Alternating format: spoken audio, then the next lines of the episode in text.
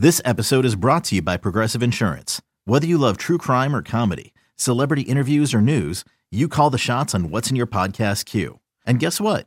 Now you can call them on your auto insurance too with the Name Your Price tool from Progressive. It works just the way it sounds. You tell Progressive how much you want to pay for car insurance, and they'll show you coverage options that fit your budget.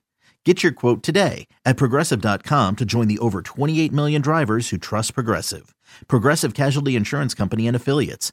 Price and coverage match limited by state law. It's time to talk that talk, and we talk it like no one else. This is The Stinking Truth. Now, here's your host, Mark Schlereth.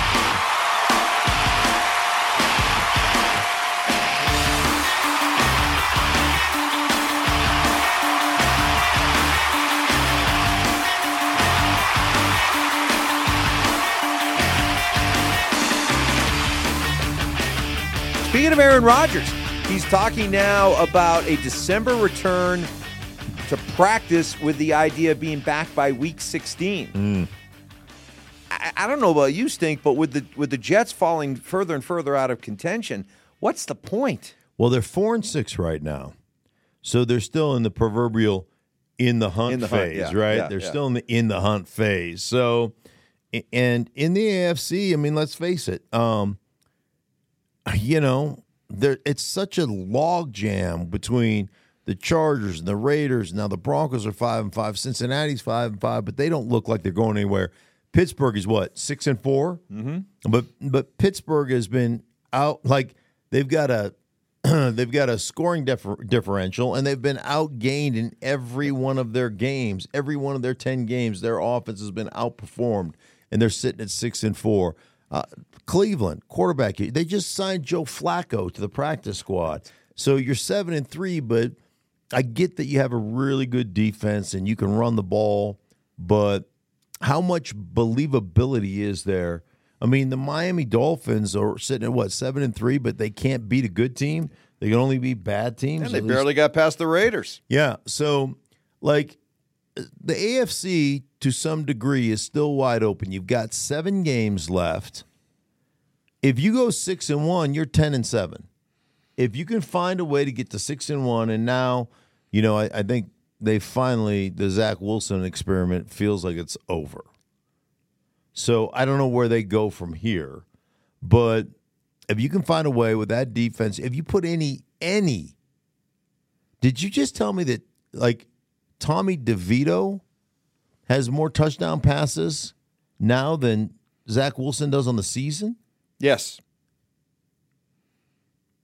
Dude, like, seriously, what took you so long? I mean, that feels like it came from the owner. But anyhow, I digress.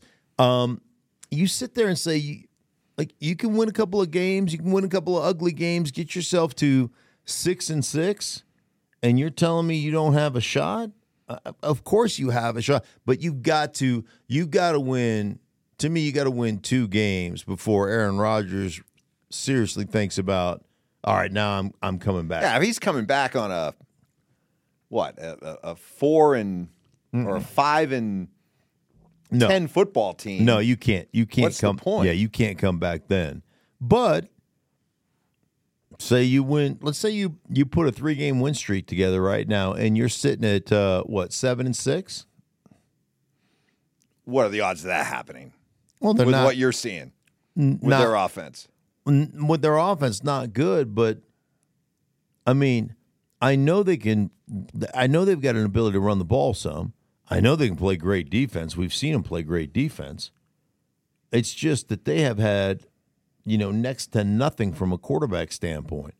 So if you can just get a little bit of quarterback play, right? Just a little bit. So this being Thanksgiving week, it's awesome. Can't wait, right? Watch football, hang out with family, eat a lot of turkey. Can I tell you something just real quick? Yeah. When you're not playing on Thanksgiving Day and you're a player, it's freaking awesome. Is it? Well, first off, you get up at like 5 a.m. And, well, I was always up at 5 a.m. anyhow, but you get up at 5 a.m. because your meetings start, where the normal special teams meetings would start at, normally during the week it'd start at 7:30. So, and then your team meeting would start at like 9.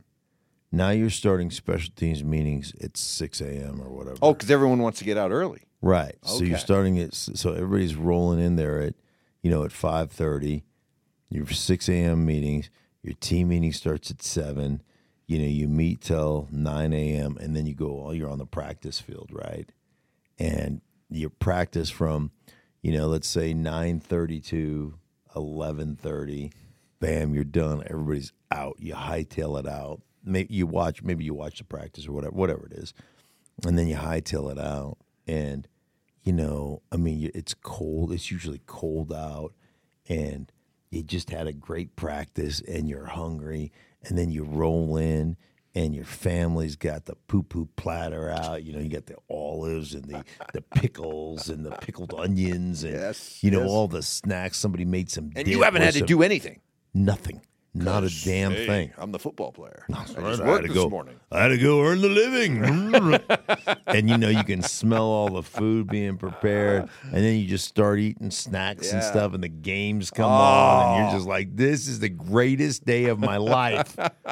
Yeah, it's awesome. Well, it's also, though, a tough time for coaches because we're getting closer to the firing season beginning. Mm. And coaches that are on the proverbial hot seat. And I got to look at Brandon Staley and Ron Rivera as a couple guys that their performances this weekend did not help their causes. No, not at all. And, you can't have one of the best quarterbacks. I told you I had done the Detroit game this weekend and, you know, sitting down with Aaron Glenn, their defense coordinator, and Dan Campbell talking about the Chargers. And both of them raved like, hey, we won 41-38, but that quarterback over there, man, that dude had maybe the best game he's played all season against us, and yada, yada, yada, yada, yada. And it's all about the quarterback. You can't have, quote, unquote, the next one, right, the great, and not be able to win games. Like at some point, you got to look at the coach and go, dude, we've got the best quarterback in football. We've got some offensive weaponry. We've got one of the best not the best quarterback in football, but you know what I'm saying. One of the best quarterbacks in football. We've got one of the best wide receivers in football. We've got a touchdown scoring machine in Austin Ekeler. We can't find a way to win. We got two of the best pass rushers, although it does look like Joey Bosa got hurt. But you know we got great pass rushers. How can we not be winning games? And so you would have to look at that. And then don't you just feel like even though Ron Rivera made it through the Daniel Snyder firing, Daniel Snyder hired him. It feels like that regime is going to it feels like we're going to clean house now. We've got new ownership, and we're going to handpick our own guys, which doesn't necessarily bode well at all for Eric Bieniemy, right? He's the OC, assistant head coach, or the assistant head coach. And, I have a lot of respect for Eric and what he's been able to accomplish. And, you know, I don't necessarily agree with the way he operates his offense, but that's okay. We can disagree on that.